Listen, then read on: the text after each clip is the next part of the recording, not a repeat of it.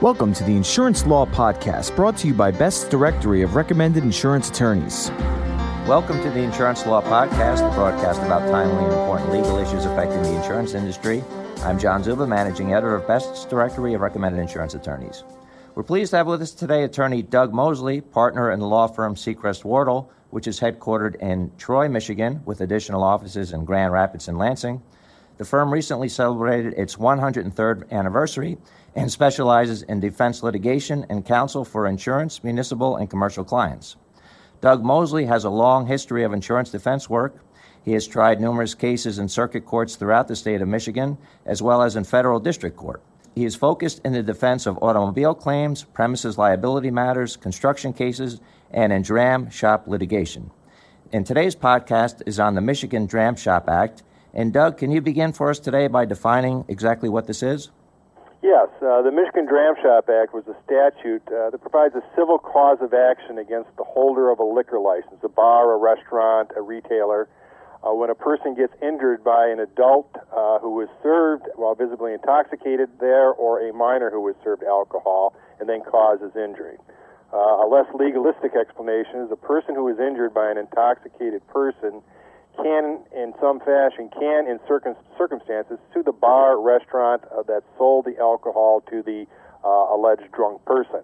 Uh, lots of other states have similar statutes, and the purpose is to compensate someone who is injured as a result of the overservice of alcohol. Doug, who could bring a dram shop case against the seller of the alcohol? Uh, anyone who's injured in some fashion by a person who was illegally sold uh, alcohol, and that's in parentheses, the Act defines that, and it has to be uh, a case brought against a holder of a liquor license. And there's a, there are a couple of restrictions. One, you've got to be deemed a non-innocent party. And a non-innocent party is someone who contributes to the intoxication of the tortfeasor. Uh, you can't sit in a bar and buy drinks for your best friend Johnny uh, at a bar or restaurant, then get into Johnny's car and then sue the bar after Johnny runs off the road and hits a tree. You contributed to the cause of action, so you can't collect. The statute also prevents family members uh, of the intoxicated person from financial or emotional damages uh, when the drunk becomes injured. The previous versions of the act allowed that, and it caused major problems because basically the drunk dads of Michigan uh, figured out what to say to secure financial recovery. Uh, I tried a couple of those cases years ago, and the uh, drunk dads would stand up there and tell the jury how drunk they were, and the bartender continued to serve them so that their family should be compensated.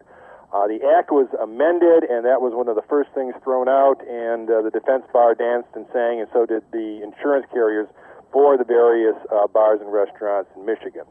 Also, you can't sue for your own intoxication. Uh, you're limited by the recovery in the act, and that precludes someone who is injured because they become intoxicated from suing uh, the bar. We've fought many cases for people who fell downstairs, shot themselves, started a fight, lost a fight, uh, or got into an automobile accident, and then tried to sue the bar on a negligence theory. We've been able to stop all of those, but they still keep coming, and they're always extremely inventive cases. So uh, it's a cause of action I thought would have been gone away a long time ago, but by gosh, it keeps rising its uh, ugly head over and over again. And Doug, who could be sued under the Dram Shop Act?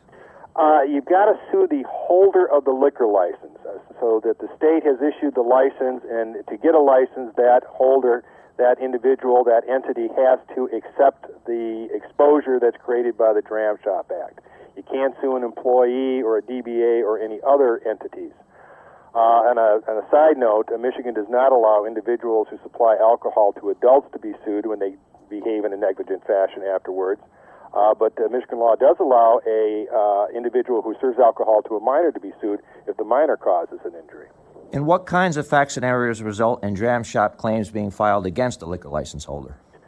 John, the vast majority of the cases arise out of automobile accidents. Uh, drunk driving cases are the most prominent source of dram shop litigation. As you would expect, putting uh, an intoxicated person in the car can always cause problems. But we've also seen many cases where fights occur after people have been drinking, and it's uh, pretty much a guarantee that the loser of the fight will sue the winner and then name the bar where he or she was drinking uh, under the Dram Shop Act. And uh, my partners and I have seen cases where uh, there's pushing, hair pulling, punching, bottles being thrown, causing an injury. Uh, pool cues and pool balls uh, frequently come into the equation and they cause very serious injuries. So, any scenario that involves any type of mayhem or carnage where alcohol can be a factor, you're likely to see a dram shop case. Doug, are there specific requirements a plaintiff must follow to perfect under the Dram Shop Act? Yeah, the, in 1998, the act was uh, amended because there was the the liquor insurance uh, industry was hurting. They, they they couldn't afford to provide the defenses because it was just an open door to the plaintiff's bar. So at that time, uh, the legislator created a notice provision. Uh, a person, a plaintiff's attorney, has to give notice to any bars uh, or restaurants within 120 days after being retained, and it uh, adopted a two-year statute of limitations, which is shorter than the normal uh, statute in Michigan. And the purpose of both of these provisions was to try and put the bar on notice of a potential claim. Uh, the work wait staff and the customers in the industry come and go very quickly, and this has given the bars and their insurance companies in particular and their investigators a chance to find out who's who, what happened in the bar, and who can be used as a witness. Uh, and one of the major things that the uh, legislator required was the name and retain provision. And that means that the tortfeasor, the guy who causes the damage, or the woman who causes the car accident, must also be named in the complaint uh, and served with a summons in complaint. Must be a viable party. And then the tortfeasor must re- be retained throughout the suit. And the purpose of this is, is to prevent the drunk from uh, rolling over or cutting a deal with the plaintiff's attorney. And having done this for many, many years, uh, I, I practiced before this amendment, and we'd see cases where the, the drunk would cut a deal with the plaintiff's attorney for a minimal settlement or just be dismissed out of the case, and he'd provide testimony such as I was drunk as a skunk in the dewdrop, and uh, Betsy, the bartender, kept pouring me beer. I fell off my chair, she poured me another beer. I then drove home and got in an accident, and of course, he would blame Betsy for all of the problems uh, by coming up with the name and retain provision, uh, and there's also an indemnification provision in the Act, the, the, the, drunk can't roll over on the bar as easily. There's financial consequences. So that's provided a big protection to it, to the, uh, to the industry as a whole. And what does a claimant have to do to uh, win a dram shop case? Well, there's, there's two separate standards. One is for a minor, and if you serve someone who's uh, under 21, that's considered an unlawful sale or an illegal sale. And uh, in that situation, all there has to be is service to the minor, uh, who then causes an injury, and proof that the tox- intoxication was a proximate cause. Uh, when you get into adults, there is a different standard because uh, one, it's legal to serve alcohol to an adult, and so the uh, legislature, after trying many times to get the right mix, finally did, in my opinion and that requires uh, a sale to. There must be proof that the uh, adult tortfeasor was served alcohol while he was displaying signs of visible intoxication. Uh, and the Michigan jury instructions define invisible intoxication as intoxication which is obvious to an ordinary observer. And what this does, John, is bring in an objective requirement to the burden of proof. You can't just say that the alleged intoxicated was slammed or buzzed or blasted you've got to have uh, actual proof that the tortfeasor, the person who causes the injury, behaved uh, in an intoxicated fashion, or that his behavior was, uh, or his or her behavior was affected by the consumption of alcohol. So you look at slurred speech, coordination problems, balance, uh, loud talking, use of profanities. The list goes on and on. Uh, but the, uh, uh, when the legislature changed the act, they, by giving us this objective standard, it, it helped the defense of the cases immensely. And Doug, what defenses does the bar, restaurant, or retail store have in a dram shop case?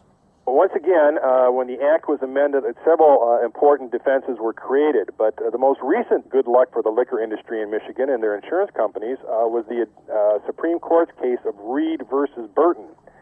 and in that case, the Supreme Court that came down in 2006, and the Supreme Court said that there, the, in order for the plaintiff to prevail and even get the case to a jury, there must be uh, evidence that the person uh, displayed objective manifestations that he was affected by the consumption of alcohol. Now, prior to this, John, when we would try these cases, uh, the plaintiff's bar and the defense bar all used circumstantial evidence to prove or disprove the case. And that would involve the number of drinks, the time the uh, alleged intoxicated person was in the bar, prior drinking, and behavior after leaving the bar. And the most popular type of evidence was the blood alcohol test results in an automobile accident case. Uh, I paid numerous toxicologists a great deal of money uh, to testify as to how the tortfeasor would behave with a given blood alcohol level. And the plaintiff's bar would uh, pay their toxicologist to say the same thing, both of us coming down on the same side. In the Reed case, there was a battle between uh, toxicologists, and the Supreme Court said, nope, we're not going to allow this. And it held that there must be evidence, uh, someone who will testify, that the intoxicated person, the tortfeasor, actually displayed signs of intoxication prior to the service. Uh, the key is uh, objective manifestations of intoxication, and without those, you can't get the case to the jury. Uh, I prepared a fairly comprehensive list of cases, uh, Court of Appeals cases after Reed. Uh, they go both ways, but the burden of proof is much harder now. Uh, and uh, the Reed cases helped the bar industry and the uh, insurance industry quite a bit. The Act also provides that the uh, license holder can assert all defenses available to the alleged intoxicated person. Uh, that means the bars get the same defenses as the tortfeasor. So in Michigan, which has a no fault act, it has a threshold from recovery. We can use that. And that act also precludes claims for damages uh, for wage loss and medical expenses and uh, replacement services against the tortfeasor. We can use that, and that's, that's been a big help to the industry. This also means that we can use the comparative fault of the plaintiff in an auto case, uh, or the Michigan sudden emergency doctrine, which provides that when you, particularly in the case of Michigan, where you hit a lot of ice and snow, uh, that there is a defense if it's unexpected situation. So that's been helpful. In the uh, the fight uh, cases, we can assert comparative fault, uh, mutual fray, or self-defense. Uh, mutual affray means that a person uh, consented to fight, and uh, those cases are always interesting to prove. Well, John, I think that pretty much gives you a, a, some idea of the act. It's it's been a, an interesting act. It's been around for a long time, and as, after it's been revised, it has been a great boon to the both the liquor industry in Michigan and their insurance companies. Doug, thank you so much for joining us today. John, thanks for having me. I appreciate it, and thanks for anyone who is listening. That was Doug Mosley, partner in the law firm of Secrest Wardle with offices throughout the state of Michigan. And special thanks to today's producer, John Weber. And thank you all for joining us for the Insurance Law Podcast. To subscribe to this audio program, visit podcast.insuranceattorneysearch.com or go to online directories such as iTunes or Google or Yahoo's podcast directory. If you have any suggestions for a future topic regarding an insurance law case or issue, please email us at lawpodcast at ambest.com.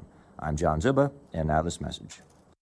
Best's directory of recommended insurance attorneys is used by decision makers at insurance companies responsible for selecting legal counsel and representation. The printed directory is distributed annually to insurance companies, non insurance companies, third party administrators, and corporate counsel around the world, and the online edition is accessible throughout the year. Your listing in Best's directory of recommended insurance attorneys is the most effective way to ensure that thousands of potential clients have access to your outstanding credentials. Here's why you should be listed in the number one insurance attorney reference. Your firm's credentials will be listed in our comprehensive reference guide, which is made available to thousands of insurance professionals globally, both in print and online. AM Best listees are recognized as the most qualified in their field to represent the unique needs of insurance companies. Key decision makers rely on the directory to take the guesswork out of their selection process. They know that only the best are listed, those firms with a proven track record of excellence who are recommended by their insurance industry clients. And remember, one low rate guarantees year long visibility for your firm. We invite you to use our web application process to apply for a listing today. With our reasonable rates and broad exposure, there's no more effective way to get the attention of the insurance industry. For more information about Best's directory of recommended insurance attorneys, visit www.insuranceattorneysearch.com. The views expressed by the participants of this program are their own and do not represent the views of, nor are they endorsed by, Legal Talk Network, its officers, directors, employees, agents, representatives, shareholders, and subsidiaries. None of the content should be considered legal advice. As always, consult a lawyer.